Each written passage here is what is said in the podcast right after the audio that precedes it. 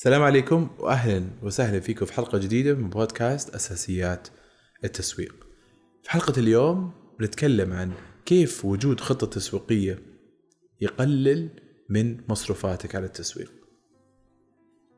لما تسوي حملة تسويقية وعندك أهداف وتحطها في الخطة حقتك وتحط المنصات اللي تبغى تشتغل عليها وتحط الكتابة أو المحتوى اللي أنت تبغى تسوقه يكون عندك صورة كاملة أول شيء مين العميل الصحيح اللي أنت تبغى توجه له هذه الحملة التسويقية؟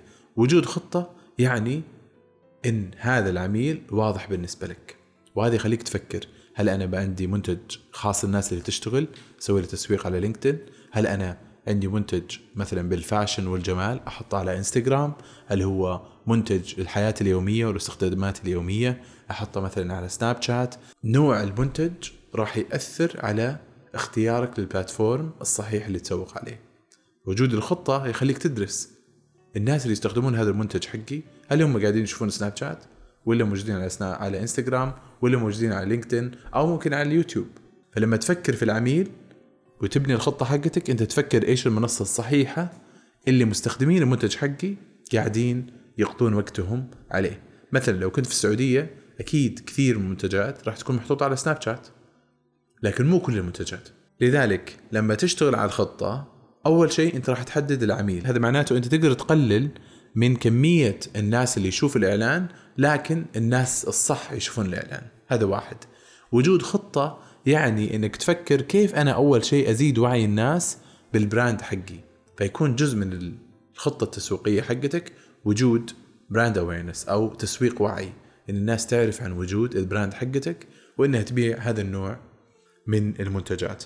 بعد ما تشتغل على ال campaign حق ال awareness تبدأ تفكر تقول okay أنا الحين ال campaign اللي بعده أبغى أشتغل على حملة تزيد من معرفة الناس في الشركة حقتي والمنتجات حقتي.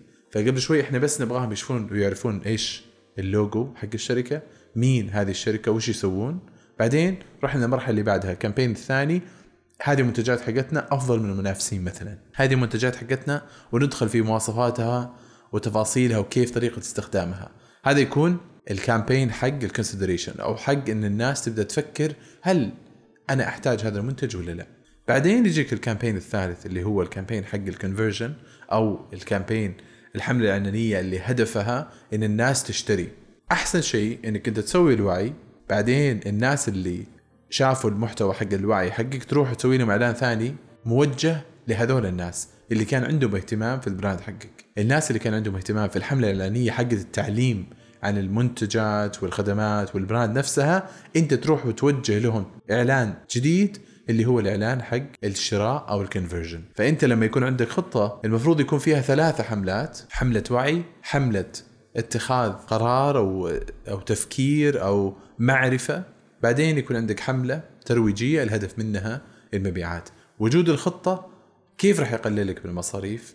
الحملات الترويجية أو الحملات اللي تبغى الناس يروحون يزورون موقع يشترون فيه تكلفك أكثر لكل swipe up مقارنة بالحملات اللي أنت ما تبغى منها swipe up تبغى الناس بس يشوفوا شيء على ال screen. فالناس اللي يشوفوا شيء على ال screen و engage ما يشوف الفيديو مثلا كامل حتى لو ما كان فيه swipe up ممكن تحط فيديو خلينا نقول 30 ثانية. مجرد الناس اللي شافوا ال 30 ثانية هذولا أنت تقدر تحطهم الناس اللي تبغى تسوق لهم الإعلان الثاني. إنه إذا كان هذا الناس اللي شافوا الإعلان الأول أكثر من 75% وريهم الإعلان الثاني. هنا أنت سويت إعادة تسويق للناس اللي كانوا مهتمين لل brand أصلا ما سووا skip بعدين اللي سويت لهم إعادة آه، توجيه أو إعادة إعلان لهذه المجموعة الناس اللي مهتمين في الإعلان الأول انت الان قاعد تعلمهم أكثر عن المنتج وعن الخدمات وعن المميزات.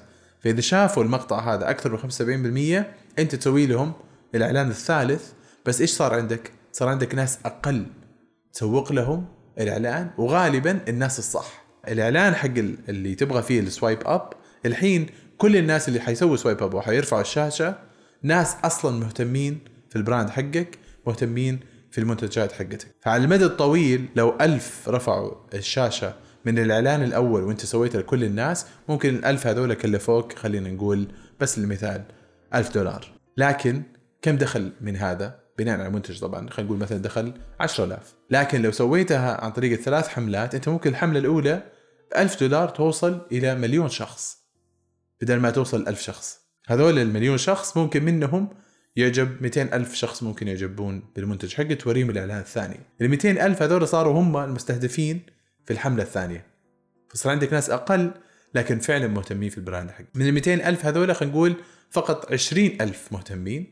الحين أنت الإعلان حقك هذا حق الترويجي اللي فيه السوايب أب يروح لل 20000 لو صرفت على 20000 خلينا نقول 20000 غالبا راح يدخلوا لك أكثر من المبلغ اللي أنت صرفته على الإعلان الأول.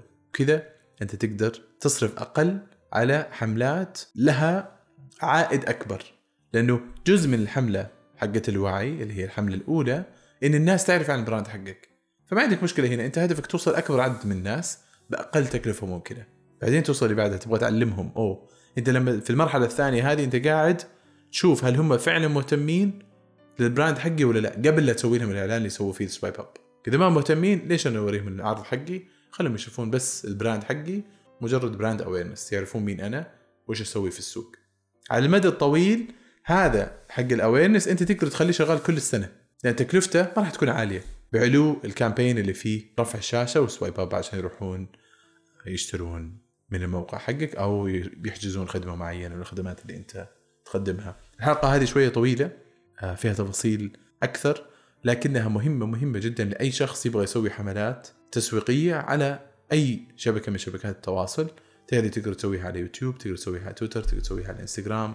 وأكيد تقدر تسويها على سناب شات. فاتمنى لكم التوفيق ويا رب تكون حلقة مفيدة وجميلة. شكرا لكم.